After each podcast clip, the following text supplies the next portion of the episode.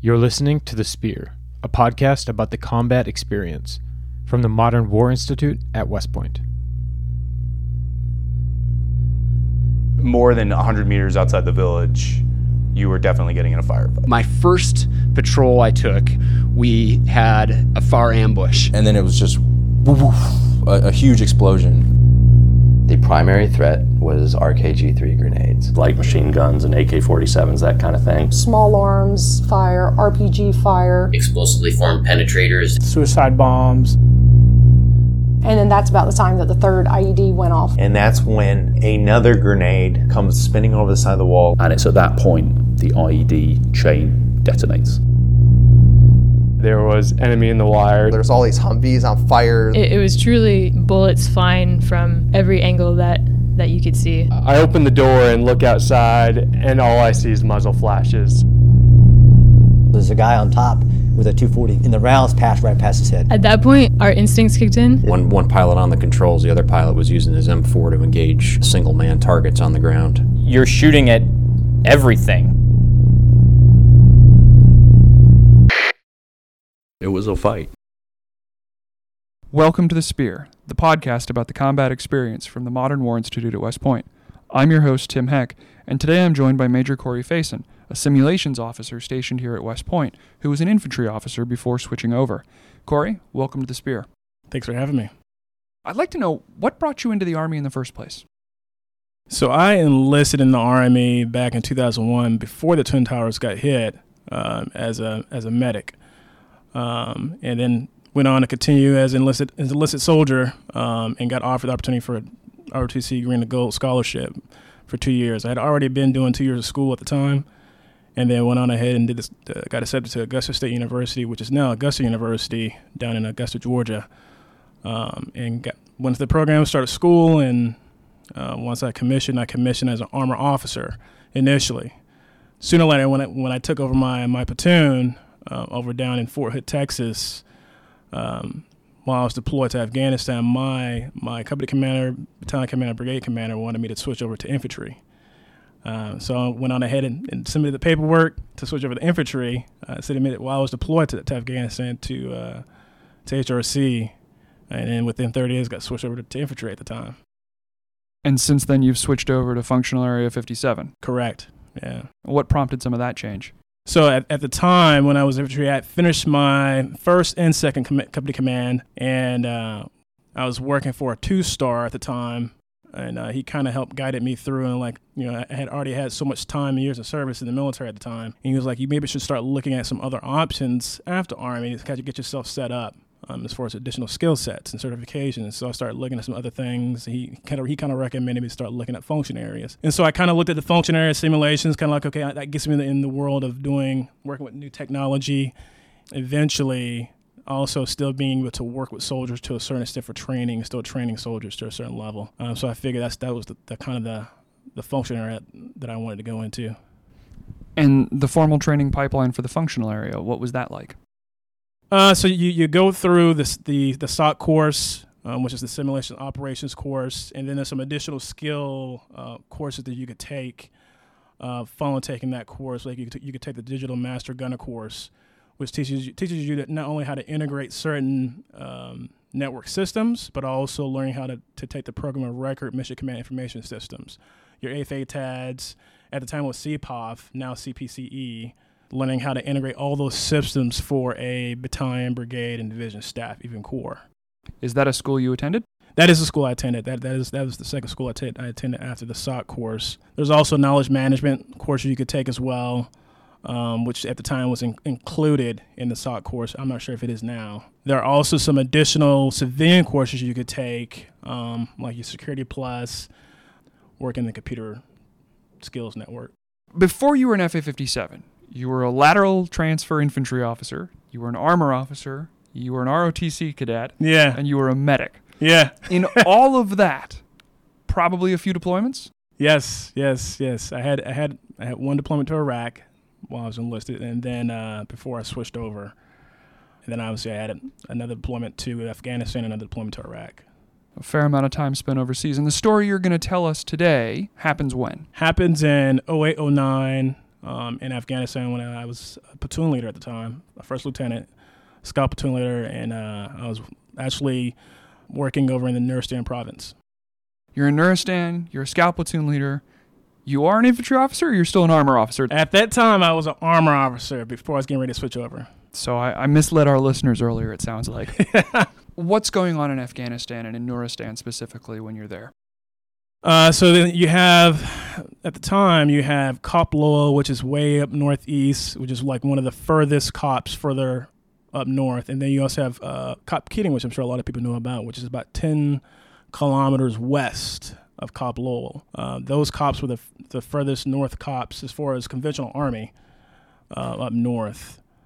Um, and really, it was kind of set up almost like setting up a screen to prevent Taliban or additional forces from moving in from the northeast to come down south through Pakistan, um, through Afghanistan on south to go into, as far as warfighters going into uh, Kunar province. How big is the unit you're there with? Uh, about a company minus, not even that much. So about two platoons and and uh, an actual and also a mortar platoon as well.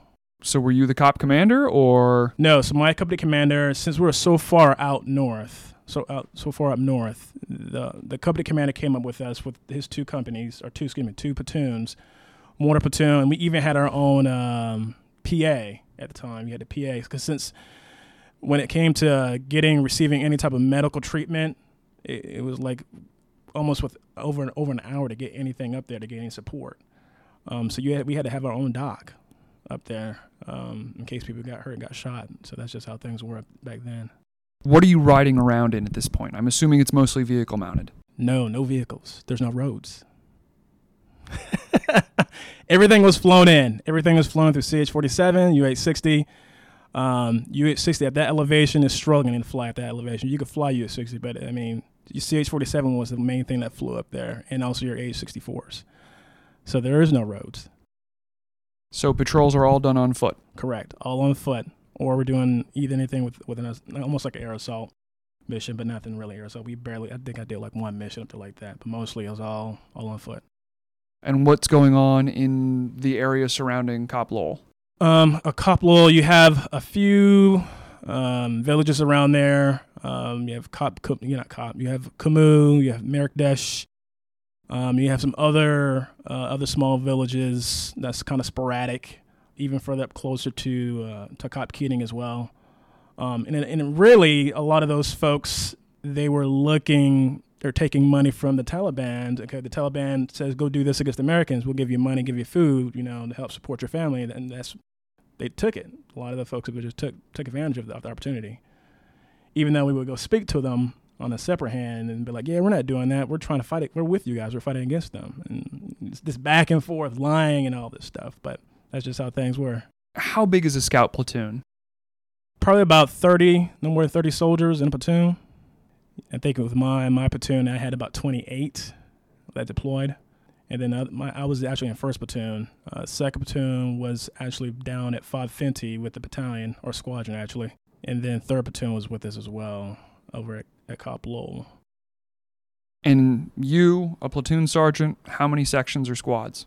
So I had three squads, and uh, that's about it. Just three squads, and and then in a platoon sergeant, obviously typical. But they were smaller squads though, so I mean it's not as big as as a real infantry platoon. It's a little bit smaller. And were these all eleven Bravos, or were they no armor the, folks that these, were out walking? These these are actually your scout guys. So these are nineteen Charlies or excuse me, 19 deltas, not 19 Charlie, 19 deltas. Yeah, um, your 19 kilos are tankers, your 19 deltas are your scouts, um, and then your 19 Charlie is actually a scout officer.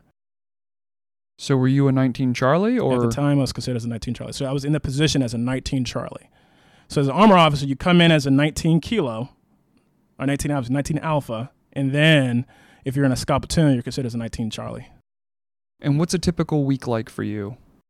So out there, it's beautiful out there. So the country, the mountains. I mean, it's it's gorgeous out there. You, so a lot of the platoons will switch back and forth. So a platoon would be on rotation for pulling patrols, or the other platoon will be pulling security on the Kop, and also doing random tasks, almost like a red and green cycle tasking almost that we kind of set up. The one that's pulling uh, the red cycle task, where they're actually pulling security, they're also doing like KP stuff because we didn't have you know your typical KBR at a, at the big giant fob. It, it was just your your cooks that you had um, that was actually attached to you, and they uh, they provided these bulk MREs, and that was that's what you got, and that was it.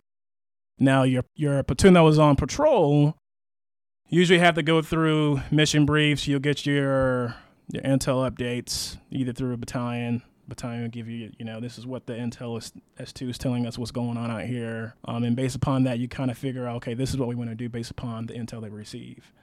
Um, so it could be from doing reconnaissance missions. It could be um, setting up an ambush if you're trying to chase after a high value target, things of that nature, or just to do. We get to meet with the local, you know, populace in the certain certain villages, which is really for us is about three. And the story we're going to zero in on today. You're on green cycle. You're out patrolling. Correct, on patrol. Yep. How long have you been out? So we actually were planning to get rid of this, to execute this mission like at like zero one one hundred hours in the morning on a Tuesday. Just getting ready to execute. We were getting ready to set up an ambush actually on that mission, um, do a recon and all that kind of stuff, and then set the ambush in, in place. Actually getting ready to go after a certain intel of high value target as well as some some soldiers out there, or not soldiers, the Taliban. So a high value target and his entourage. Pretty much. What did you know about him? The biggest thing that I knew about that he was actually actually trying to corral more people to fight on his side, to fight for the Taliban side against Americans. They hated Americans, so that was his big thing that we knew about him. Um, and he also had weapon caches set up in certain locations too. So that was one of another missions that we were setting up to try to go do this later on. But the intel that we, we received was that he was moving to a certain location along a certain route, and so we we actually just capitalized on that, to try to see if we could set up an ambush and get him. And how many soldiers did you take out on the ambush? So we took, I took, at that on that I took like a squad plus about probably about 18 soldiers at the time, and then we also took like a squad of like 10 ANA Afghan National Army because they're also they're stationed with us as well. The ANA, how good's their English? Or you might have one or two that kind of caught on to English a little bit, but the majority of them didn't.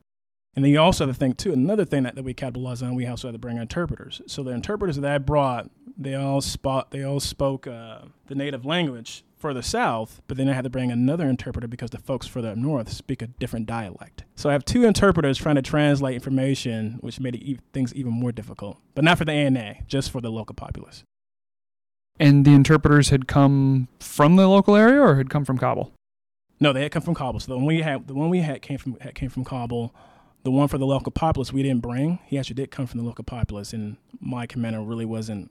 He really wasn't fond of him at all because he knew a lot of the folks within the local populace, but he was the only one that, that spoke the dialect. He understood not only that dialect, but also the dialect further south.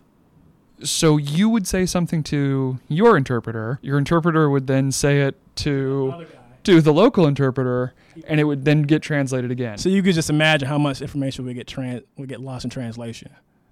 Goodness. Yeah. it made things very difficult.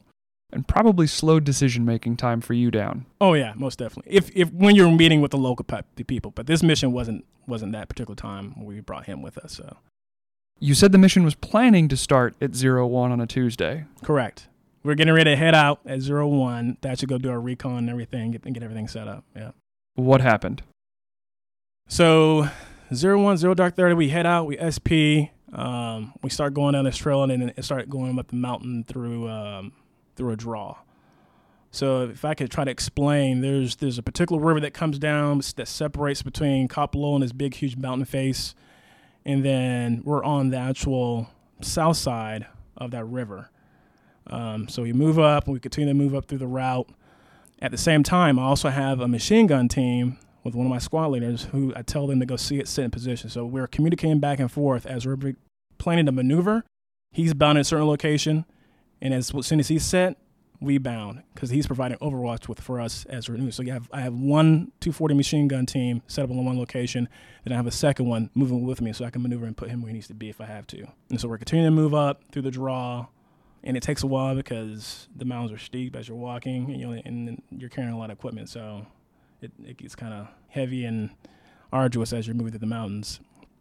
And then as daylight breaks, we get to a certain checkpoint that had, we had set up on one of the maps on our corner of our plan um, to actually start breaking down to get ready to go set up a recon. So we got to recon the location to make sure we, we can set up the ambush in certain positions where everybody's supposed to be at. As soon as we get ready to break and separate, My machine gun team is still where they're at with with some of the ANA, and I also have some of the ANA with me. Next thing you know, RPG kicks off.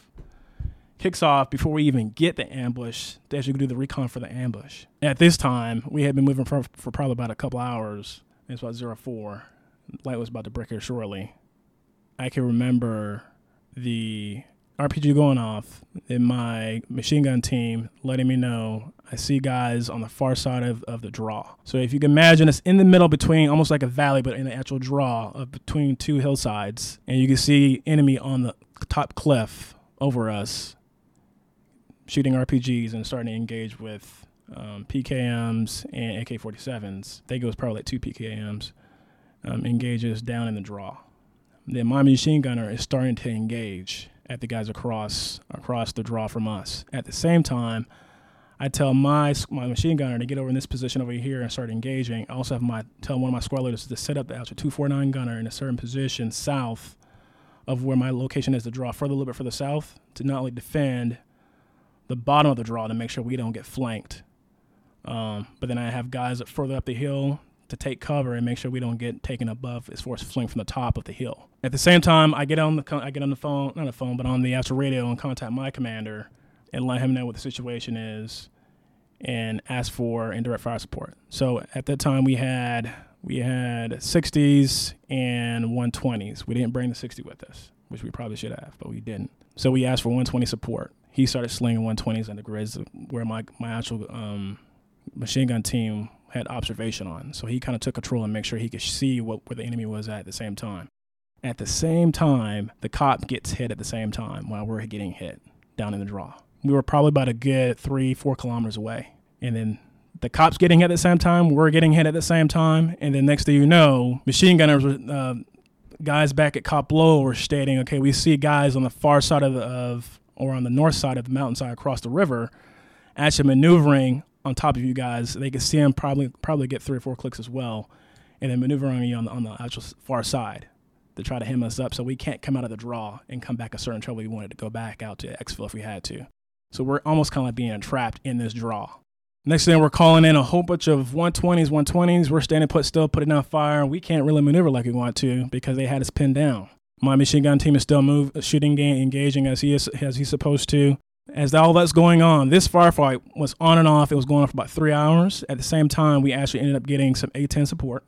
A10 support came on through, and we kind of laid our smoke out to see where our location. So I took control of the radio, telling where we were where we were located. I told one of my squad leaders to lay down some smoke, multiple multiple pieces of smoke further away, so you could see. Okay, we're over here in this draw, both directions. You can see the smoke flying up in the air. Don't shoot along this linear portion of where the smoke's at. And so at the same time, the my machine gun guy, guy was telling me, okay, they're over here on this far side of the mountain, and then the actual A10 pilot was telling me that yeah, we see the actual guys over there. We're just lighting them up with the A10 on the actual north side of the mountain across the river where they had us pinned in from exfilling from the actual draw. So A10 was taking them out. We're still trying to engage back and forth. This on and off. They kind of stopped a little bit, then we stopped. Then they started shooting again, and it was back and forth the whole time for about three hours straight. Once the A10 started taking out a lot of the guys on the far side, on the north side of the river, um, then they actually started going ahead and engaging guys along where we were at, close to where we were at, probably like a good five, six hundred meters away. Um, engaged with A10, and then once all that kind of like went away, there was, was, just a bunch of quietness. And then I, at the time, my company commander had told us that we're we were going red on 120s because they had shot at least I think about 180 rounds of 120 millimeter mortars. And then following that, we once the once the actual firefight was over with, we we kind of went up a little bit to see where all the bodies were. If there were any bodies, that we saw a few bodies up there. Kind of did like a clearing process to clear that whole mountainside, almost like a ridge, and uh, clear that whole ridge side. And then once we were complete, we moved down and went back to to Cop Lowell. We didn't go across the river to see any dead bodies on the other far side. We said, bump that, we're not going over there. So but we saw the bodies on the other side of where, where we were located at. But following that, I mean, it, it was that was a really interesting experience because that was kind of like my real firefight where they kind of like outmaneuvered us. Most of the time, the few firefights I had been in while I was there initially, we, we kind of outmaneuvered them. But that one point in time, they kind of outsmarted us and had the upper hand on us. And I don't know how they had the upper hand on us, but somehow they knew we were coming and they knew where to be, which is kind of awkward. But yeah. When you stepped off, mm-hmm. were you on night vision goggles? Or were you? We were We were on night vision. That's why it took a little bit longer to get to where we had to go because you're you're walking up mountain sides and hills just to get to where you need to go with actual PVS 14s. Low illumination, high illumination. Illumination was pretty good. Illumination was pretty. good. I can't remember what it was exactly, but it was pretty good. And there they were. Oh yeah, yeah. They started off with just a RPG, and then and, and it's it's interesting because the the tactics that they start off with is just like how we would do if we were going to set up an ambush. You know, we're taught to, you know, set it off with either a machine gun or a claymore. They set it off with a with the RPG, and then they start going at it. How close did that RPG get to your soldiers? Oh, it was way off. They it was horrible shot, horrible shot. It was way off. We have I was we were very fortunate that none of my soldiers during this whole ambush got killed. They were horrible shots, horrible shots. Because the distance between us and them, especially when the, and you would think they would have the upper hand. They would they had the upper hand being on top of the hill, but they were just were not. They weren't shooting anything. I mean, they were shooting at the rocks. We were behind hiding behind rocks too as well. But the shots were just horrible. So they were high and right, high and left, just splattering into the rocks. Mostly, mostly high and right. They weren't on high and left. They were high and right. So it's almost like they're almost like an L-shaped ambushed. That's exactly what it was. They were high and right to, to our right as we're going up the draw. They're to the top right of us. I would say going east or going west, excuse me. And then and then you had the other guys to the north, which but actually across river. So they wouldn't even be able to come across the river because that river is so fast moving to flank us, to actually move and actually do what an actual real ambush is, where you come to clear. But yeah, that it was set- it was set up that same way. How far away are you from them when that initial RPG shot comes in? They were probably like a good 700 meters, six 700 meters away. At kind of the outer range of an RPG round Oh, yeah. accuracy to begin with. They didn't really want to engage us like that, but it was horrible. But yeah, they they were. If you look at the mountaintop, if you saw the mountaintop and envisioned it, it, it was kind of high up a little bit, and we were stuck in the draw. So When you've called for the mortar fire, how long before those first rounds start coming in? it was probably like a good five to ten minutes, not that long. They were already, I had already coordinated with the mortar platoon sergeant to be on ready and be on call as we maneuver, and so he was ready to go. So probably within five eight minutes, five to ten minutes, he was ready to go. Did the 120s, as they're landing, start to impact the rate of fire or no impacts? A little bit. I think I think it slowed down because I think they realized because we started my machine gun team uh, with the squad leader up there was actually walking the rounds on them, and so it started to slow down as as and then eventually they had to let the tubes cool down. We only had two tubes because we were shooting for so long, and then it picked back up again. Because it was almost as if they were okay. We're getting hit. Let's stop shooting so they don't see us, and then they they maneuver out, and then come back again and start shooting again because somebody, and I would assume probably across the river, was telling them what, what we were doing. So one of the one of the enemy on the north side of the river was probably spotting. Correct. That's exactly what they were doing. How much did you know was going on back down at the cop? Um, we were hearing. So I was also hearing because I switched to certain channels to see what was going on as, as we were trying to talk and do our own situation. I also trying to talk to the birds, but I also heard that the security platoon back there was saying we're pulling fire. We're, we're actually getting fire back here as well. So all of them were getting fired. They were getting hit as well in a tick. So this was this was coordinated. Oh yeah, most definitely. It was most definitely coordinated. They knew what they were doing. And you're clearly the target. Oh yeah. So they're attacking the cop. Mm-hmm. Does that put you on the mountainside as the target? Or were you just you think the cop was the actual target and you happened to be out that day? I think the cop was the actual target, to be honest, and it just worked out in their favor um, that we were already out there. It, it might have surprised them that we were out there, and then they actually engaged us at the same time as they were getting ready to maneuver to attack the cop. Um, but I think once they saw us out there, they, they also said, okay, let's hit the cop at the same time, but then let's take advantage of this because we see them out here. Did the cop get hit by indirect fire? It did. 81s. And how often before this had the cop been hit? Um, so as soon as we got hit, um, they they hit us, and then probably a good, probably 15, 20 minutes later, I would assume 15, 20 minutes later, because I was already in contact, because I heard I had heard the radio about 15, 20 minutes later. So I think they were probably say, okay, let's start shooting them. I think they were probably trying to trying to take out our mortar system back back at Cop Lowell, but that they were no success at all with that either. Did you call and ask for air or did air get pushed to you? Air got pushed, so that's kind of a thing we. Especially when we're out there, the air if air's on station, we can get it. It's like air got pushed to us. Did you have a JTAC with you or was there a JTAC at the cop? JTAC at the cop. Wasn't with us. So he was controlling all the things there, and then he actually pushed it to me to make sure I could see everything was on the grounds. And then once that was it, once I told him where we were at, he, I pushed him back to the JTAC. What is going on in your head when that first RPG shot happens? Like, really? Like they ambushed us, and I'm thinking, okay. First, I had to take I had to take what's called like a tactical pause. I had to just start, think we're getting hit, and a tactical pause just happens so quick. Things are happening, but like you kind of get your thoughts together, and you're like, okay, I know what I got to do now. So, and it just and then you start making decisions. Um, at first, it startled me because it, um, it shocked us because we didn't think that we were gonna. I didn't think it was gonna be an ambush on us, obviously. But uh, when it when it went off, um, took a tactical pause, and then just start telling people to get in certain positions. And a lot of the soldiers know what they got to do. They know, okay, if we get hit with an air ambush or a far ambush, they know because we've trained for this. We've trained and trained for this constantly all the time in case this happens, because it, was a common practice where they always set up some sort of coordinated attack against American soldiers. Even if, even at cops, they would just do that. Um, so we were trained for that, and they just knew what to do to get into positions. And obviously, you have my squad leaders who I depended on greatly. Smart men, awesome staff sergeants. They put soldiers in place to make sure they were safe, um, and then also engaged once they made an assessment quick enough. The decisions you made, what would you do differently? Oh, perfectly. So I wouldn't have taken the same route. I think when it comes to terrain analysis, when when you're picking your route for doing certain missions, think about the terrain analysis. Think about terrain analysis and figure out what routes you want to take so you don't get ambushed. That plays key. I think that was one of the biggest lessons I learned from that. Um, and ever since then, I made sure not to be just walking up through a draw unless it was something very simple, you know, quick and simple, where I set up certain positions to move guys up as far as Overwatch. But I never walk through a draw, even though it may be easier. Take the ridge line if you can, because then you can see both sides of the mountain. And I would tell that to any lieutenant now, you know. Do your terrain analysis. Once you get the intel of what the enemy weapon systems have and what, what they can do, their capabilities, think about how they would think. How would the enemy think and position their their people uh, to do an ambush or do it to do actual attack or frontal attack or whatever that may be, and then look at the terrain. If I was them, I would do this, and they did. And what they did is what I would do because that's exactly what we were going to do. We were literally going to set up on a ridge line like they did and aim down into a draw or a valley.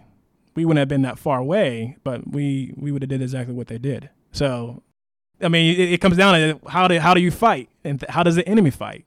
those are things you got to think about and do your research and read up on it and study and do analysis. Was there a moment in the ambush when you thought things were going to turn against you? Yeah, I thought that when I heard when I had heard that they had guys setting up in positions to the north of us facing towards the draw, I thought that okay, yeah, they're they're just gonna shoot a lot of RPGs down into that draw and we're gonna be that was it. Like that was there was nothing I could do really. I mean, I could fight my way up north, uh, no north, but up the actual draw, which would have been it would have been even a real hard fight. Could do, but I, pro- I probably would have lost a lot of soldiers because of that. And that would have been the best decision to make. Especially my, my gunner was providing the actual machine gun team was providing a lot of support, and they had brought up quite a bit of ammo to set up on the actual OP that I needed in BF for Overwatch. So it worked out, and luckily we were able to get enough get air support and also have indirect fire support, which helped out immensely. I think one of the things too is is learning how to call indirect fire. Make sure your NCOs know how to call indirect fire because that's key. If you have somebody providing Overwatch, make sure they know how to do all that stuff as well, not just the lieutenant. Um, so I, I, think the biggest thing is making sure that your your subordinates, especially your your leaders below you, know how to do you know how to do their jobs, but they know how to do your job if something happens to you, so they can get your soldiers back home safely. When those initial rounds come in, you've taken your tactical pause. Are you then yelling, Sergeant Jones, do X, Sergeant Smith, do Y, or did they just instinctively pick up? Really, they picked up and, and got because they instinctively know you take cover when you start. We take the initial hit, so we can see where the rounds are coming from once we make an assessment where where the enemy fire is coming from, my biggest thing is I'm I'm looking up the hill. I'm looking at the bottom of the hill. I'm also looking up top above us to see where it's coming from the, for either one of the sides. I know from my left side that my machine gun team is on that side. So obviously there's there's a point where okay, I know that they didn't encounter any type of enemy when they were going up to their Overwatch position but I'm looking to the other side of where I am. And they have to come from over there to up, up, up the draw or to the south of the draw. So my biggest thing is to pull and make sure we could, we could cover all those directions up, uh, down, and then also up, up the actual draw. My biggest thing is they saw the enemy coming fire, so my certain NCOs that I had were actually engaging back with the enemy up where the enemy is shooting from, and then I had made sure that my gun team, my other second, my second machine gun team, was setting uh, further down south, not south, but further down towards the river, down to, at the base of the draw, to make sure they can engage enemy um, if they can't try to flank us. And then I had my actual one of my NCOs took up a 249 gunner up further up the hill to make sure we didn't get flanked from up top that way. Did the actions of any particular soldier stand out to you on that day? Oh yeah, my guy that was he actually he actually ended up getting a a BSMV, so one of my 249 gunner. He actually went up there, and it really was it just I was looking at all the avenues approach. So he made sure the avenue approach where they could come down that hill. He made sure to stop that. He actually engaged a couple guys trying to come down and point their guns down at the actual because they came around to try to shoot down at the top of that draw. And he shot and engaged some got some guys at the top of the draw. He actually he actually ended up getting a BSM with V because of that. Young specialist. Oh yeah, young specialist. Yeah. What did that do morale wise for the rest of your platoon afterwards? I think for the simple fact that I mean we were exhausted. When we got back, we were exhausted. I think for the the biggest thing is that nobody died. Nobody got killed. I think for the morale that really and then we actually I mean it sucked but we got we got hit and we got ambushed on a mission that we were supposed to be doing the ambushing. But the biggest morale booster for everybody was that nobody died. We all got back home safely. We were good to go. Nobody got injured besides like probably like a rolled ankle or something like that. We had like a few rolled ankles, but besides that, no. And there was nobody died. The HVT got away, apparently. He might have been with them, I'm not sure, but we didn't see his body out there. So after the battle, you've come back to the cop. Mm-hmm. Weapons, gear, self. Do you get moved into red cycle, or are you still on green and no, we're still no, we're still on green. Um, only thing is we don't go out the next day. We kind of regroup, re rethink about you know the mission analysis, what the enemy did, what went wrong. Obviously, do your typical AR, you know, when you get back and see and make an assessment. Okay, how do we fix this? How do we fix this? Make sure this this doesn't happen again. Um, that came down to like I mentioned before, the terrain analysis, um, as a platoon leader, as a leader, I'm looking and analyzing the actual terrain to make sure we don't go certain routes again in the same way. And then also, okay, confirming with intel with S2 is okay, are you legit? Is this correct? Because what you told us didn't happen. And so, I, even when even when S2 gives you something of what they think the enemy might do, as a leader, as a combat arms leader, you have to take it upon yourself to really know and think about what the enemy might do because you're the one that's out there engaging them. S2 is not out there. You know, your intel folks are not out there engaging the enemy, seeing it day to day. They only get reports. So when you're out there, you're taking all the stuff that comes from the previous platoon, all the information that they got when they're out there doing their patrols, and, and then looking back at other things of different assessments of different patrols that's been out there and what intel did they gather? Not the stuff and try to piecemeal that stuff together to try to figure okay, this is what S2 is saying but I might disagree with that because what I know is what my guys, my other platoon, my peer has experienced, and then what I'm experiencing is what this is what we're seeing, and this is what my analysis is going to be. Now, not to say I'm not going to just push away what the S2 is saying is wrong, but I'm going to rethink that and, and, think about how does it apply to what how things are going with us. You know, to make another assessment and analyze that. Okay, what they say doesn't line up with what's going on out here. So as a, as a young platoon leader, you, you kind of start have to start thinking about those type of things, uh, especially the combat arms. So you just can't just say, okay, I'm just going to go out there and just fight. No, you, you have to do a lot of uh, of reading and understanding and analyze, analyzing all the information and intel to make sure you can plan a proper mission. Now that you've switched over to FA 57, how does that ambush influence what you do? Ooh, I, I think I, think the biggest thing for sure, and this is one thing I, am trying since I've been here for about a month and a half and observed a lot of different things. One thing I will love to do, which I'm still working on, is is working with augmented reality um, and trying to get either your sophomores and juniors to understand when planning, uh, working through their TLPs and planning a mission, utilizing terrain analysis. So if I could use either VR AR, so with AR, we could say, okay, bring up a map on uh, augmented reality platform of some sort and put it on your head, and then see what you see as far as on an augmented reality, and then how do you actually go to this specific location where this map is actually is on your augmented reality headset, and what does that look like? You know, is it really true to what you see, and how do you plan, and what changes will you make to your plan that you that you plan in augmented reality? In virtual reality, you could do the same thing. I mean, I could give you a West Point a West Point map in virtual reality and think, okay, what's the terrain analysis of how would you put your if the, if if S two or somebody tells you this is what the enemy set is, how would you set your your platoon up to do an ambush or some any type of mission set that you wanted to do? and based upon terrain analysis is S2 wrong? Or do you think based upon this analysis you wouldn't do it? You think the enemy's going to do this instead? Those are the type of things they should start to think about. And you could do that in class and do it in VR or even AR. You don't have to actually go out there. You could go out there if you wanted to, but I think learning to do that type of analysis for planning purposes is key. And understanding what your enemy is going to do, what capabilities they have, you know, is is really key. That's that's a part of the art. That is a part of the, the art of trying to plan. Well, Corey, thanks for providing us a story about you know what you weren't expecting and what went wrong, and then some le- ways forward to how to improve the army and improve troop leading procedures going forward. Most definitely. Thank you very much. Thanks for being here.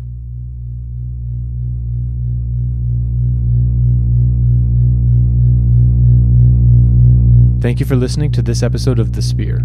The Spear is produced by the Modern War Institute at West Point. What you hear in each episode are the views of the participants and don't represent the position of West Point, the Army, or the U.S. government. Be sure you're subscribed to The Spear on Apple Podcasts, Stitcher, or your favorite podcast app, where you can also give the podcast a rating or leave a review, which helps us reach new listeners. And if you aren't yet following MWI on social media, please find us on Twitter, Facebook, and LinkedIn. Thanks again for listening.